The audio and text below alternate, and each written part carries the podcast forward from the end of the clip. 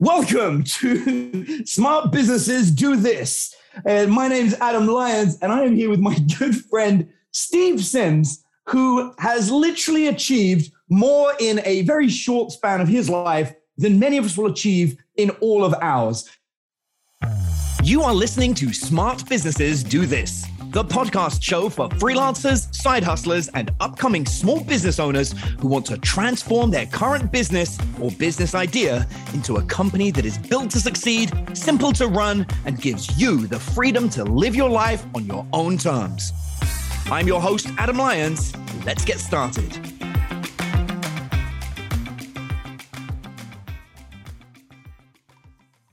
To give you a summary of just a few of the things this man has done, he managed to get two of his friends married by the Pope. He got the Pope to officiate the wedding. And then a couple of his other friends, they felt like having a little bit of a meal. And so he turned the museum that houses the statue of David into a restaurant for two for the night. And then he got Andre uh, Bocelli, is that how you say his yep, name? Bocelli? Yep. Andre Bocelli to serenade them while they ate. I am joined by none other than Steve Sims. Steve, how are you doing? Da-da.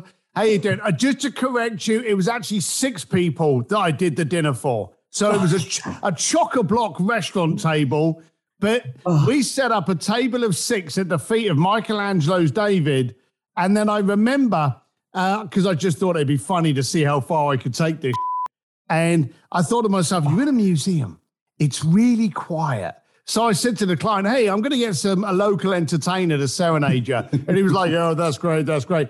And then during the event, I was like, "Oh, can I get him in to sing for you?" And then they were like, "Yeah, bring him in." So I walked in with Andrea Bocelli, and his fiance dropped a spoon or something. Now, when you're in a room full of marble, that thing echoes for about 45 minutes. It was the funniest, like clang. It was just a funny night. Oh, I love it. Yeah. So sorry about the exaggeration. Six people. Uh, yeah, not six. Two. You've got more than more than two friends.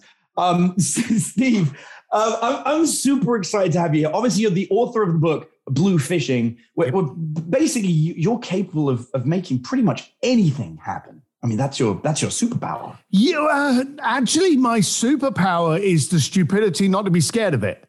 Um, that's what actually came from. They always say that when you write a book, it's it's traumatic therapy because you start analyzing what you actually do mm-hmm. and kind of realize that other people don't. And when I was writing the book, I was realizing that I was never doing fantastical things. I just wasn't scared of pushing. And yeah. a lot of the time, I would do things and then go, how did they do that? How did I manage to do this with Guns N' Roses, this with Elon Musk, this with Richard Branson? And I realized it was because I wasn't scared. And my wife always says I'm a 55 year old, five year old. as, as kids, we're not scared, are we? You know, you introduce your three year old to the Pope, and your three year old's going to go, Yeah, a man in a dress. You know, he's going to say something stupid. And, you know, everyone will just giggle because of the just the naivety, the transparency, the authentic nature of it, whatever you like. It's just childlike, but there's no fear. And so with me, I was stupid enough to actually go for these things and stupid enough to actually ask for these things. And I got them. And that was my superpower, not in achieving the amazing, but by not being terrified in the first place. I, I love that. And now, um, when, when, it comes to not being terrified in the first place, I want to bring something up because I, I, felt a kinship with you the minute I met you. Whereabouts are you from, Steve, with that accent of yours? It is sexy, isn't it? It is. We Where, do share that. We, that's probably why we're so popular on Grindr. Um, it's uh, from, um, I was born in Reading and I'm an East London boy. Nice. Yeah. So I was born in East London. I was born uh, in Whitechapel in the sound of the Bow Bells. Yep. And uh, spent my whole life growing up in East London. And it's funny because I taught myself to get rid of my accent because no one was taking me seriously. And I want to know why at the age of 55, Steve, you're still using it, man. I know. Well, yeah, I, exactly. Yeah, I'm from Austin, Texas, and I got it on eBay. Um, do you know, I never, I thought to myself, and this was one of the beautiful parts of my life, I felt so disadvantaged because I didn't have your stunning Brad Pitt looks. I just looked like this, which, you know, is the kind I'm the kind of face that you scare your kids to go to bed with, you know, can like go to bed quickly or he'll turn up. you know, that kind of So I didn't think I had any advantage. So what I did, and this is how I learned marketing and branding, I focused on the client, you know? And so I, it would be a case of, hey, what do you need? Do you need to meet this person? Do you need this? Do you want to achieve this? Do you want to go backstage here? By focusing on them and being the solution to that problem, mm-hmm. no one cared what you looked like. You do not care about the packaging when you're reaching for a headache tablet. And yeah. I was the solution to someone's problem. So I couldn't spell for I couldn't speak articulately. I didn't have any kind of like, oh, I went to Oxford. Oh, I did this. I didn't have any of that. So while thinking I was disadvantaged, I actually just played on my, what at the time was just my uniqueness, which was just being me. And I've always said, being you takes zero effort. Yeah. And that was it. I, I, I love it. I, I, I resonate so much with you. You sound literally like my dad, which I love every time I talk to you. Um, and you're not old enough to be my dad, just to be clear. I'm just to be clear, I am not old. Adam's dad. If I'm in my forties. Thank you very much, mate. No, I like I like talking to you because my accent comes back. It'd be like the only every other act, every other podcast. We're like, hi, welcome to the Smart Blueprint. And this one, I was like, yeah, yeah, what's up, everybody? I'm here with my mate Steve. it's the only podcast you're ever gonna do that actually comes with subtitles. yeah, it was like, I'm pretty sure what both these two gentlemen were saying was incre- incredibly interesting. it must have been wonderful, just didn't understand it. All right, so there's so much I want to go over with you, like so many different things. Um, I, I, I'd love to talk about right at the very beginning, though, if you wouldn't mind sharing the story of how do you get the Pope to marry you, and and based on that, can I have him come over and make me breakfast? That's the the two things I'd like. So well, apparently there's a big hoo-ha about them visiting personal people's bedrooms, but I don't know. We won't go into that.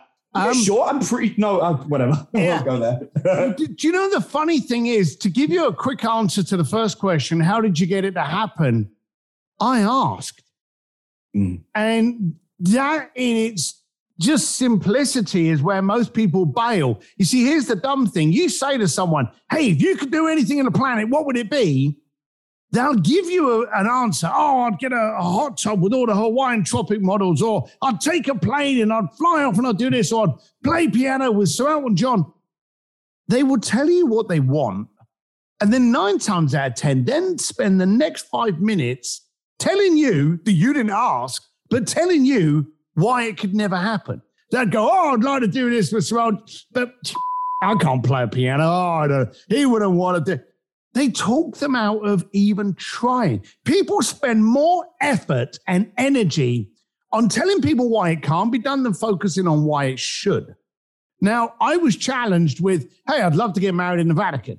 Mm-hmm. Who's in the Vatican? Is the bloke in a dress? Let's see if he can be part of it. So, quite simply, if you want to get in touch with the with the, the Vatican, first of all, speak to the church because they're kind of connected you know, and then speak to someone in Italy. I phoned up a bunch of people, and of course, it gets easier over the years, but they always say, How do you get on the roof? You climb a ladder. So my relationships are those runs of the ladder. I can get higher with the more runs I got. And so I was phoning people in Italy going, Hey, I was thinking about doing this. Do you know anyone connected with the Vatican? No, I don't. No, I don't. Oh, I don't, but I know Luigi does, and I know Francesco does, and I know, and all of a sudden you start expanding the network, and you get closer and closer and closer by just asking. Till in the end, someone says, "I actually look after that. What do you want? What do you need? You know, uh, why are you trying to do this?" And you get that. So it's literally just constantly asking, like an annoying little five year old that wants a lollipop before dinner until you get the person. And then the skill set transfers from trying to locate that person to trying to engage them.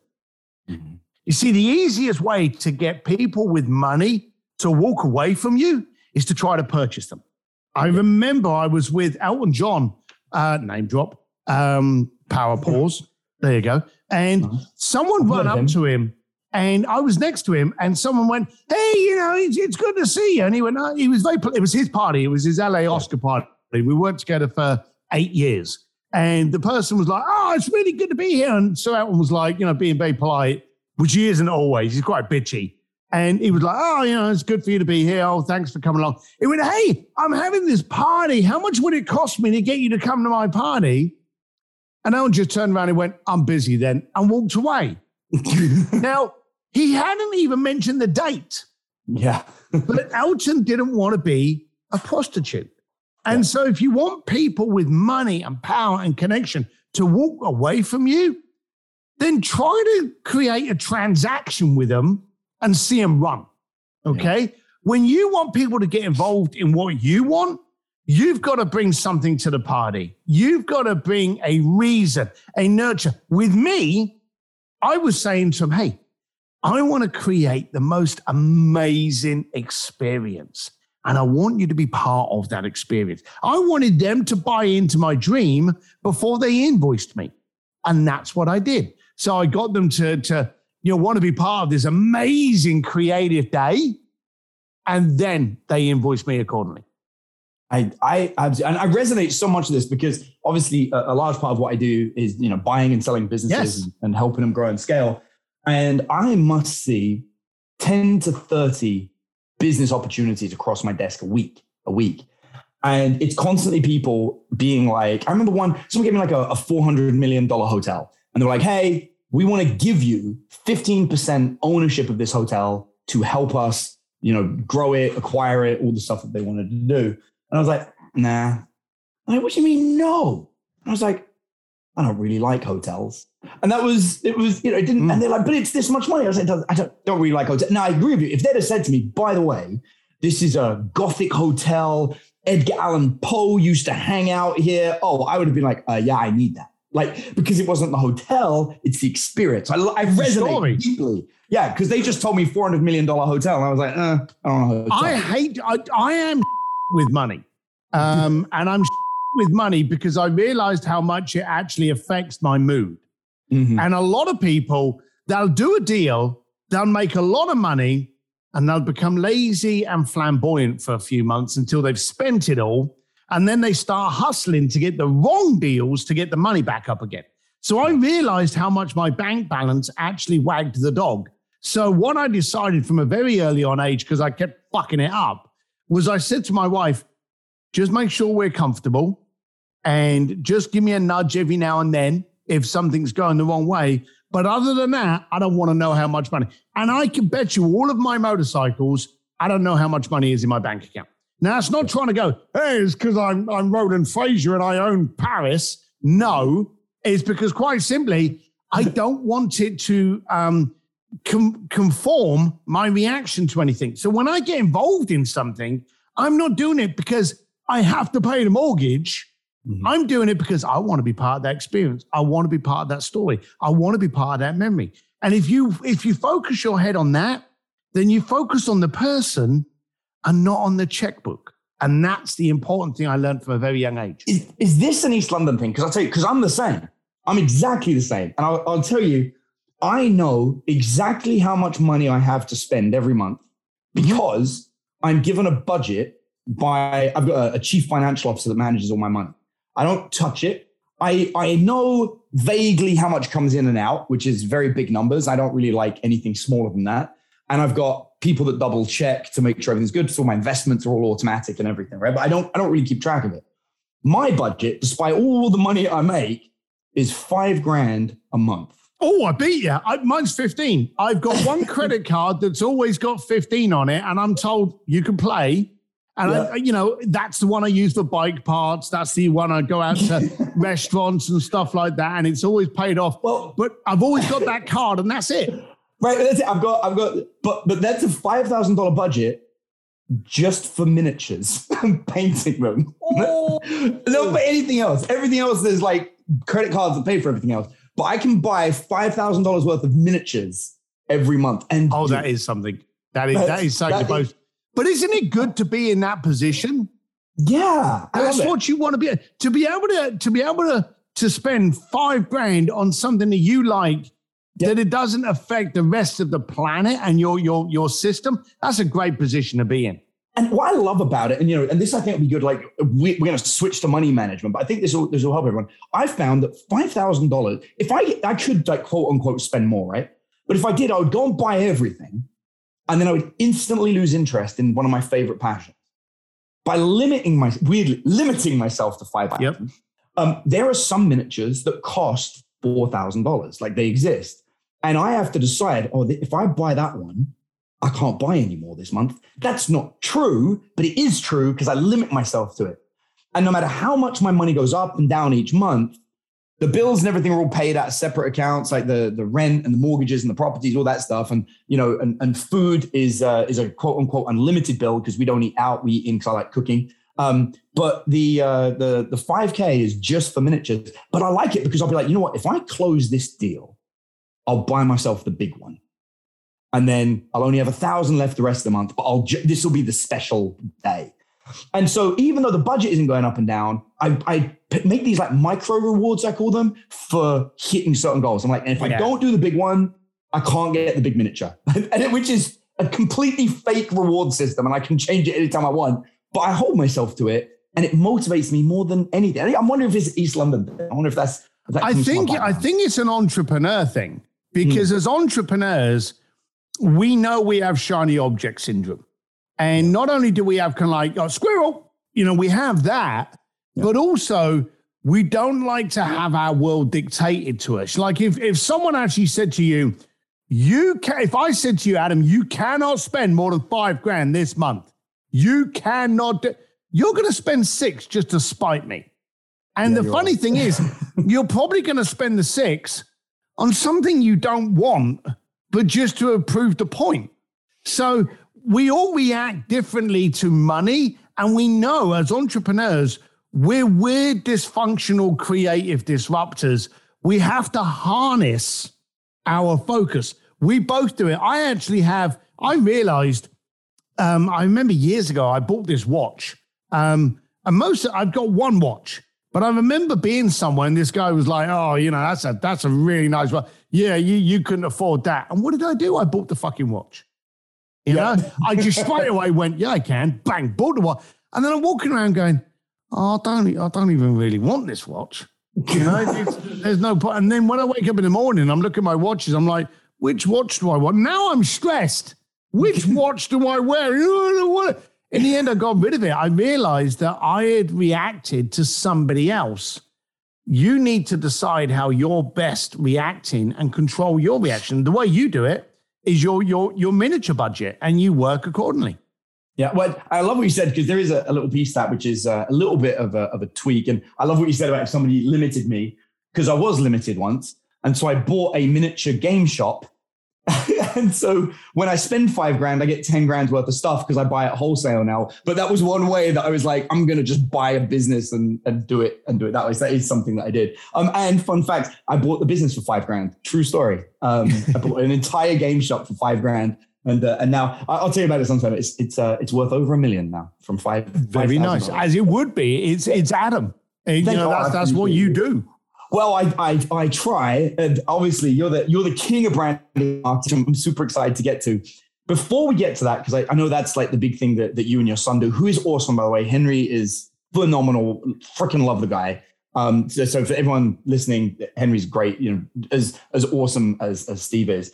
Um, I would love it if you wouldn't mind sharing the story of how you rented out the museum with the Statue of David, because I think there's so much in that in in persuasion, in sales, in conversation, and I think this applies to anyone who's like, I want to get my dream client, I want to make something happen.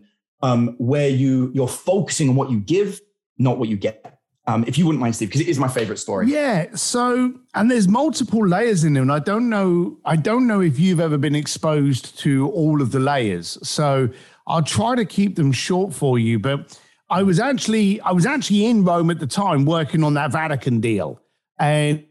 I always tell my clients where where I am, and I had a client contact me on the Sunday, going, "Hey, on the Wednesday, I'm down in Florence. Can you organize an amazing dining experience for me and my fiance and my mother-in-law and father-in-law? So originally it was just going to be four people. It ended up being another couple of stragglers, and so six people ended up coming. But um, can you arrange it for Wednesday night? That was it. That was the whole blanket conversation. So I started Uh, first of all, I have a little thing in my head. And it's actually the title of my next book that, you know, we haven't even got anywhere near finishing yet, but it's called Go for Stupid. Because in my head, I remember having a conversation years ago with Elon Musk. And he said to me, People always laugh at you before they applaud. And that always stuck with me. So whenever I go for a goal, uh, the one word I will never use, it's my Voldemort. It's the impossible word. Yeah. How many people go, Well, I'm going to go for the impossible? I'm going to make the impossible possible. How can you make anything possible by, first of all, giving the word impossible power? You know, I don't want to give that word any kind of hold over me. Was I don't want to recognize it. It doesn't exist in my vocabulary. So when I have to do something, I always go, okay, what's stupid here? What is the most ridiculous? If I'm going to have a meal in England, what's the most ridiculous thing I can do? I know. I'm going to have it in Buckingham Palace and I'm going to have the Queen serve me. You know? Again. You know, start there. Start at start at stupid and come down. No, I may not get the Queen, but maybe I'll get Buckingham Palace. You know, right. I may not get back Buckingham Palace, but maybe I'll get Windsor Castle. You know, basically, when you start off with a stupid goal and you fall short and you hit ridiculous, you're still a millennium ahead of what was the original request. Now, for me, I did what I just explained. I phoned people. Hey, do you know I've got this weird, crazy. People love to be part of stupid. People love to be part of a ridiculous goal. So when you talk to these people, they're like, well, I don't know, but I know. So, and so I went through the ladder and I ended up getting in front of um, the Accademia. Now, oh. here's the thing I'm going to play a little game with you, Adam. All, All right? right? Go for it. I'm here. Go. right. It's Saturday. All right. And I say to you, hey, Adam, I know you're in town. I want you to come to my barbecue party on Saturday night. You like, say yes, but what's the first question you ask me? Um, who else is going? Brilliant question. Who else is going to be there? Oh, I'm going to have a whole bunch of people, new, old people that you know, people that you don't. You're going to meet some fantastic people. What's your second question? um, do you mean to bring anything? All right. the first question was selfish. Yeah. The second one looked after me. Got it. All right. I invited you to my party, and the first response you could give was something that benefited you as to whether or not you should bother coming to my party. I'd already invited you, and I'm a really nice person. So you should have accepted regardless. But no, you had to quantify if it was worth it for you. Yeah, definitely. Now that's being nasty. Now here's the funny thing: when you it. play when you play this to your wife, she's going to go wanker. That should have been your first answer. What could I bring? And the ladies, I don't know if it's I don't know if it's you know female intuition or whatever. Nine times out of ten, the guys get it wrong. Ten out of ten, the girls get it right. They always hmm. ask with you always turn around to your wife and go, Hey, we're going over to Billy's barbecue on Saturday. And she'll turn around and she'll go, before she says, Oh, the f- Billy, she'll say, Fine, what can I bring? They nice. just naturally do it. That's so awesome. whenever you turn up to people that don't know you, ask yourself, What can I bring to the party? Now, we all walk around with these little QB things that have got more intelligence in them than NASA had in the 90s. Fact.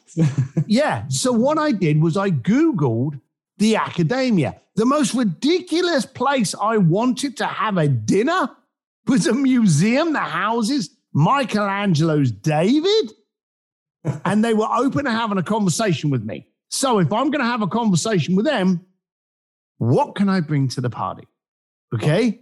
So they know Probably I want more than something. a bottle of wine. Let's be real. That funny like that, yeah. So I did a bit of googling, and I found out that they were having a gala later on that year.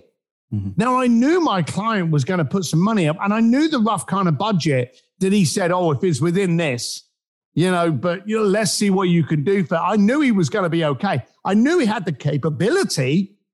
I just need to expose the value for him. Okay. I knew he could afford anything like a country, but I needed to show that it was valuable enough to him. So I went forward and I said to him, I hear you've got a gala. First thing I said, hey, thanks a lot for having this meeting. Before we get into it, again, what can you bring to the party? I believe you've got a gala going on at the end of this year. That, that interested me. What was the point of the gala?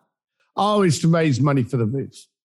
Why is that a problem here? Oh, yeah. When you've got a museum, it needs to be humidity, it needs to be fire. You know, not just, the rain's not the problem, it's all those other elements that come into it. A roof from, and they went into it. They went into this pain, this problem this had, the issue they had, and it hadn't been prepared for so many years. That budget must be huge you need to put into it. What we've actually got to put about a million bucks into just doing the roof. He said it's it's it's a big number for basically what is a small because it's tall, but it's yeah. not that wide.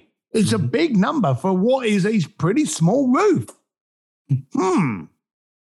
How would you feel if before you printed a, a, a single flyer, we could cover a quarter of your budget required? Would that be of interest so to you? So good. And they were like, oh, yeah, you should have said, I had three or four people in the room. They were like, yes, before the flyers even printed, a quarter of our budget? Such absolutely. What do we have to do? Isn't that the question you want? So that's when I said to him, Well, I've got this experience and I've I've had I have this dream. My job is to make these magical moments. And I create stories, I create memories. And you know, I would like you and this location to be one of those stories. I made sure that I was supplying them a story that they could participate in rather than them completing a transaction. I had them buy into the story. You know you're going to pay. It's like buying a car and then being pissed off because you've got to put fuel in it. You know you've got to do that. but I, I worked on on that. So when they said yes, um, then it was just a case of okay, then let's do. It. And so I went through it. And of course, like uh, that happened really quick. I didn't expect to get the museum as quick as I did. And that's when I had the time to get um, a Bocelli. And I literally thought, well, I've got this was on the Monday, the meal's on the Wednesday. I got two days left. Plenty and of time. You're an entrepreneur. You yeah. you know when things go well and you've got everything you need, what do you do? You you look at ways to f- it up. I'm like, right, what can I do with this? I've already got the museum.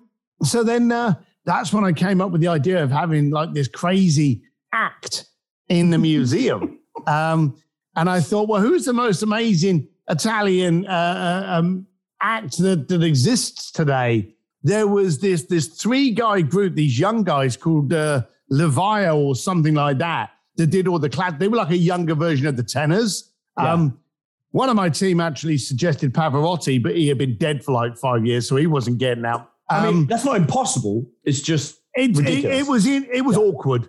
Yeah. You know, it was awkward to have him turn up. Um, Good news, then, bad news for you. Good news yeah. is we've got Pavarotti to perform. Bad news is he died a while, so it's mostly just going to be rigged up and awkward with yes. like strings. And, and don't hug him; it may smell.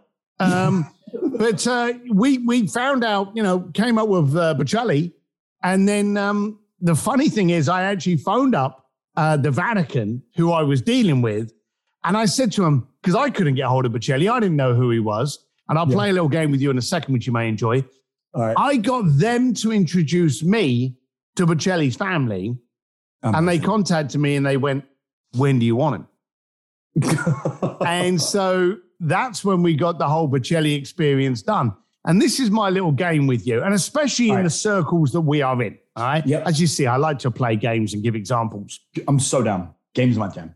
Here's here's the thing. You're in a bar, okay? I walk into the bar. It's been known to happen.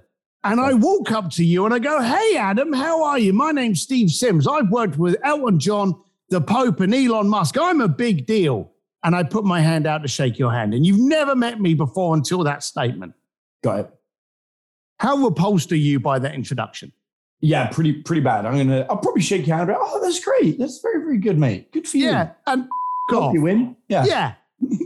so let's change it slightly. Right. I walk into the bar and I ignore you. You ignore me. We don't know each other. I walk to the end of the bar. I order my old fashioned and I stand over there. And Roland, who I know you love and respect, digs you in the ribs and goes, You see that guy over there? That's Steve Sims. He's worked with Sir Elton John, the Pope, and Elon Musk. That guy's a big deal. Now, what do you want to do? Well, now I want to go meet you, obviously. Right. You see, the difference is not the wording, but the source. Yeah. I realized very early on I was a bad source to introduce how brilliant I was. if I got somebody else to do it, yeah. then it was magical. Brilliant. So I could have, you know, rattled around with my connections and gone, hey, give me Bocelli's phone number. And then I would have had an uphill battle. Yeah. But if someone who he respects contacts them, I ride in on that credibility. Now, we had never met each other prior to me speaking at your event in San Diego at Epic. Yep. We'd never met each other. But let's be blunt. I had a, a hair of credibility with you before we spoke because Roland had brought me in and you had tremendous respect for Roland. Absolutely. So the beautiful thing is, if you can get other people to introduce you, and we've all got these uh, these these profiles, we're always you know a couple of degrees away from somebody. But if you can get them to introduce you, you ride in by saving yourself such a conversation based on the credibility that you ride in on. And that's how I managed to get the uh, the Bocelli and the Accademia to do it.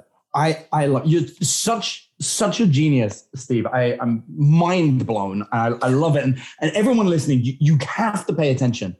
I want to um I want to share. No, I'm nowhere near where Steve is in life, but I've got a little trick to if you're sitting here and you're like, I don't know anyone though. Like if I if I phone up everyone in my phone, I'm gonna end up talking to, you know, my nan if I'm lucky. And she doesn't always answer the phone, right? If you're if you're in that situation, I'll tell you, and Steve, maybe you'll appreciate it. Um, when I really want to get connected to somebody, um, and they're not the super wealthy, but they're, you know, somewhat experienced. Um, I like, uh, you know, and but I can't afford them if they're out of my budget, but they are available in a transaction uh, I wanted to work with the number one advertising copywriter in the world. And he charges a hundred grand a day to work with him. And I didn't have a hundred grand to, to throw at him back then, but I really wanted to ask him a few pieces of information about advertising when I was learning business and marketing.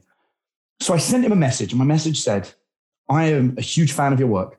I have read, and I listed all the things that I'd read. I was like, I, I really love your work, and I, I had a dream to hire you but there is no way in this world I would dare offer you less than you're worth. I've looked at my bank savings and I can afford seven minutes of your time. And I said, I would like to pay your full rate for exactly seven minutes. And that way, I'm honoring what you're truly worth. And during that time, I will only ask you two questions and only the second one if we've got time to it after your answer on the first one. And he was like, absolutely, I accept. Here's where you make the payment link. And so I I bought seven minutes of this guy's time. Get on the phone with him. He was blown away that I was going to honor his fee because no one at my level could hire someone at his level, and yet I'd done it. We were on the phone for two hours. We were laughing and joking. We got on so well. He invited me on two different advertising gigs that he went on as like an assistant to his. On the first one, I didn't get paid. On the second one, I was forty thousand dollars for a day of of of being his assistant, um, but and actually like helping him writing because he was like really impressed it. Anyway, today I can just pick up the phone and call the guy. I don't have to. She doesn't charge me by the minute, but but I, I love that because I just wanted to give the people listening because I know sometimes when you hear someone who is exceptional, and Steve is, I mean, we're talking A class exceptional, you can get there. And there, there's a book that illustrates what, what Steve did, which is uh, Influence by Cialdini, um, which is the power of reciprocity. Steve is leading with such a high valued offer that the person feels they have to give something in return. Like they, how can I help you? Because you solved everything, every problem I had. So I, I love this, Steve. I, I, it's so good. And and with that being said, now's a, great time I think to, to, to tweak slightly and now you're doing branding and marketing, which just sounds magical because you're going from life experiences to helping people turn their companies around. And I'll be honest with you, Steve, despite the fact that we've, you know, shared drinks and laughs and, and chat and friends, I've never heard you teach anything about branding and marketing. I've only ever heard your amazing stories. So I don't know anything that you know about this either. So I am as eager as everyone listening to learn. So I, I know nothing about business. Let's imagine that. Um, go for it. Branding and marketing, Steve. What do I need to know? What do you know about me? Um, it's a great question. Um, I know that you can make anything happen. I know that your Rolodex is larger than most people's phone book. Um, I know that um, uh, I know that you're uh, you're from East London. You're an amazing father. I know that I don't want to get in a fight with you, um, or your son for that matter. Um, and I know that you like motorcycles. And you wrote a book called Bluefishing. So, how bad's that for branding? For you saying that I've never spoken about branding? It's it's terrible. It's absolutely terrible. But that's because I know you. I know you. Here's the thing. I have seen you mention that you're working on marketing and branding. But what is what is fascinating for me and why I want to talk about this because I'll, I'll, use a little bit of my of my own knowledge at this point.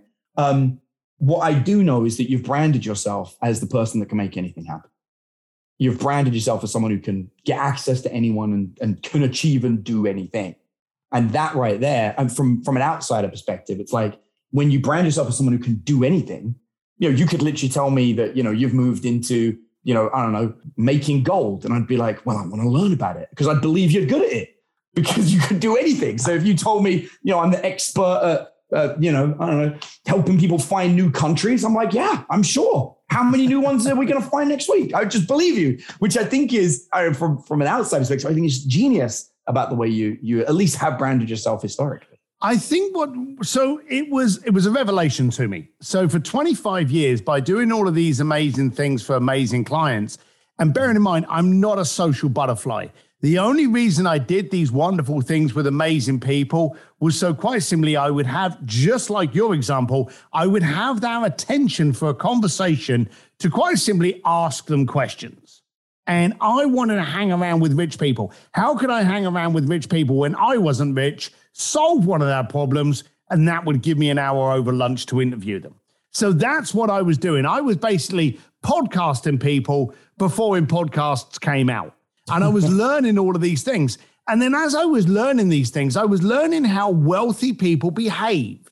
Now, if you remember back in the 90s, when you were dealing with wealthy clients, mm-hmm. you became British. You, no matter where yeah. you were in the planet, people were like, oh, good afternoon, sir. It's an honor to have. Do you remember that?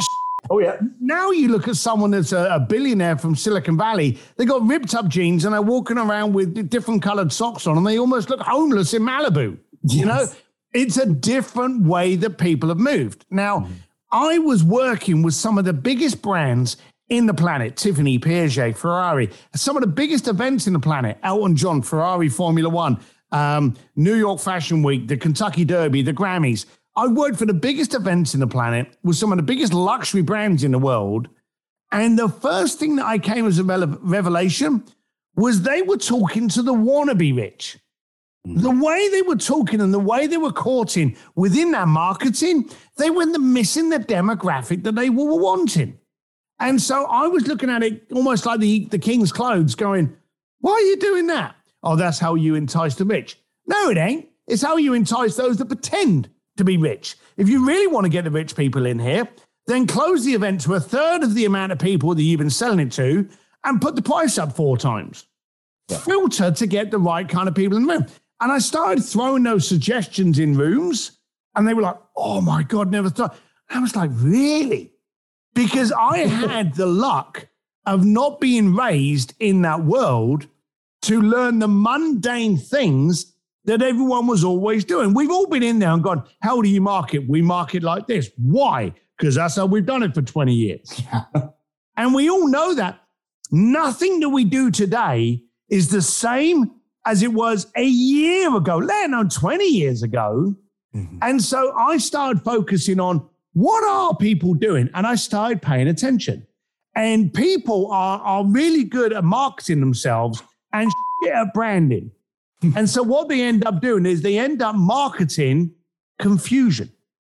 Now, branding is what people say about you when you've left the room. Marketing is what you say about you.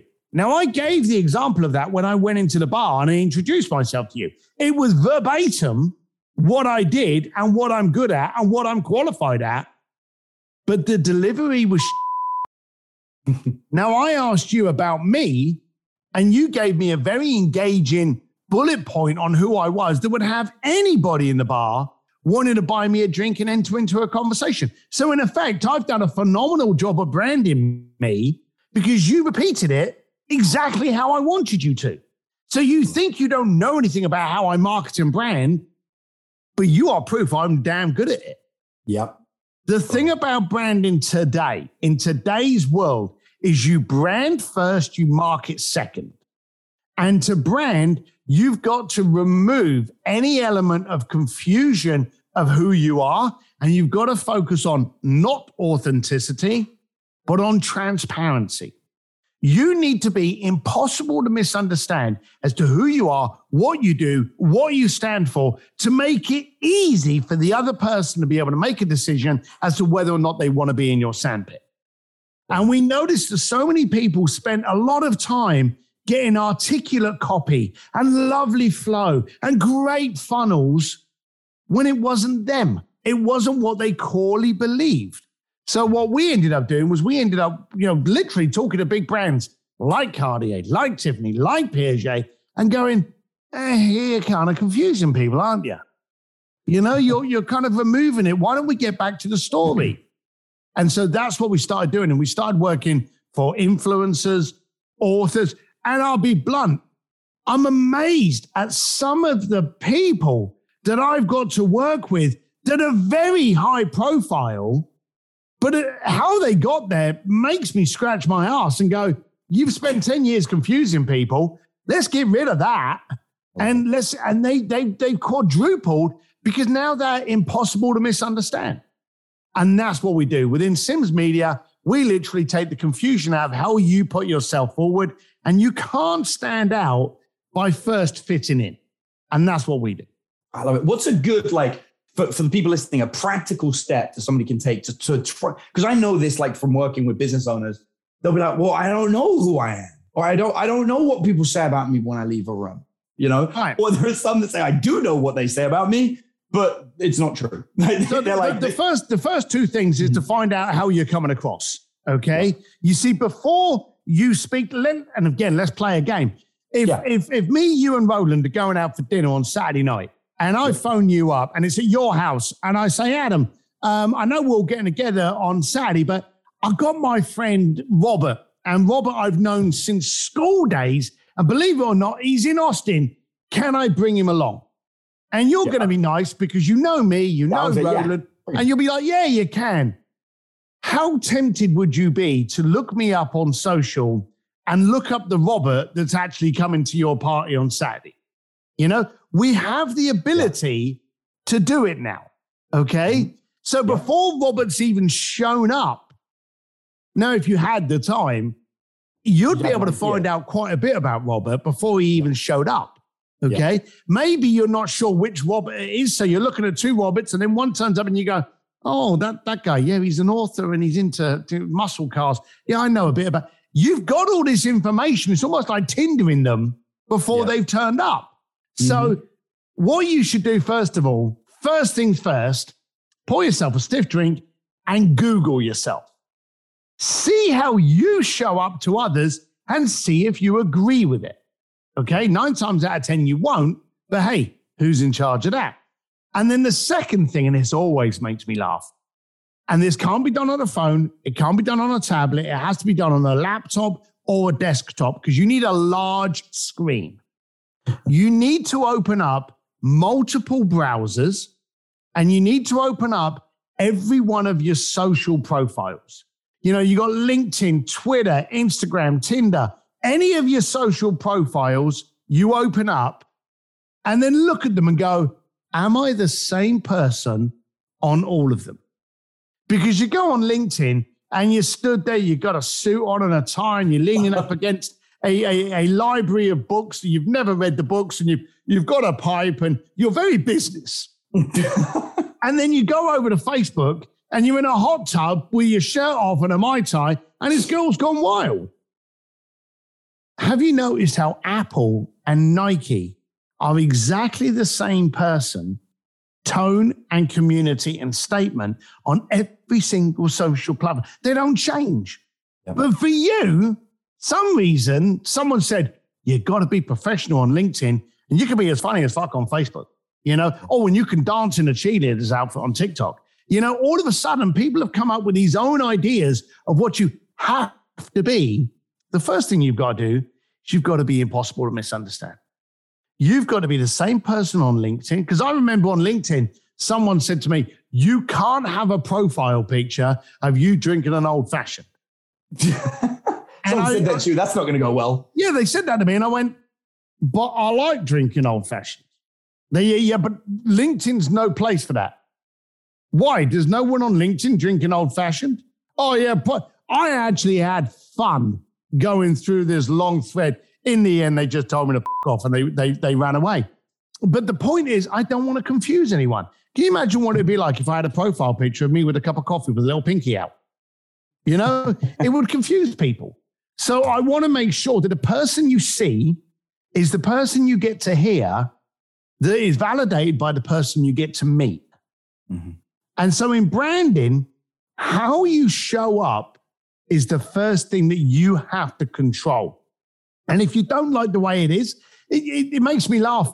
If you want to be a podcast guest, here's a little tip for you. And it couldn't get any easier and freer than this. If you want to do more podcasts, in your social profile, write the word amazing podcast guest. I have that on my LinkedIn profile. I have speaker because I'm a speaker. I have coach because I'm a coach. And I literally have awesome or amazing podcast guests. And I get people I've never met before going, Oh, I heard about you on Adam. And I looked at your list.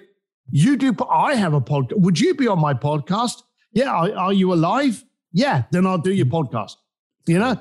And I do that podcast. So you've got to take it down to a stupidly simple level on first of all analyzing how you show up. Then, when you're concise with that, and only then, then do you start looking at distribution and marketing out. But first of all, brand who you are first.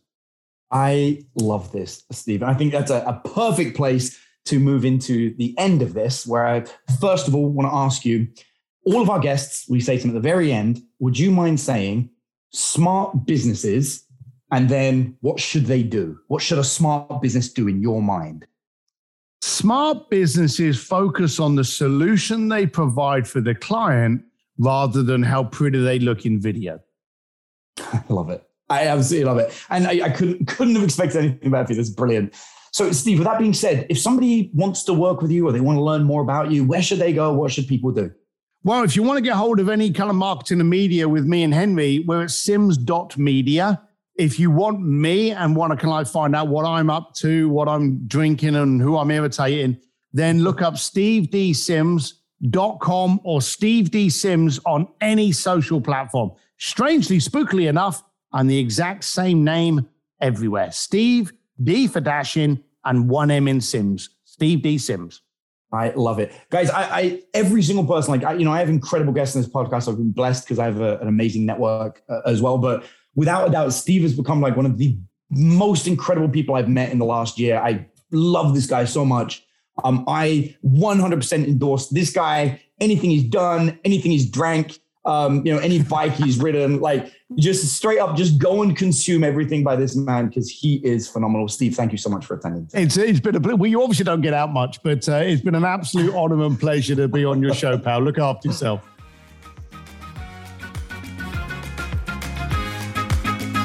Now, if you're new to the podcast and you want to learn more about how to build a smart business, then the absolute best place to start is with my Smart Blueprint ebook. Over 10,000 people have already gone through the book, and it's one of the most comprehensive resources on strategically building and growing your business that you can find anywhere for free.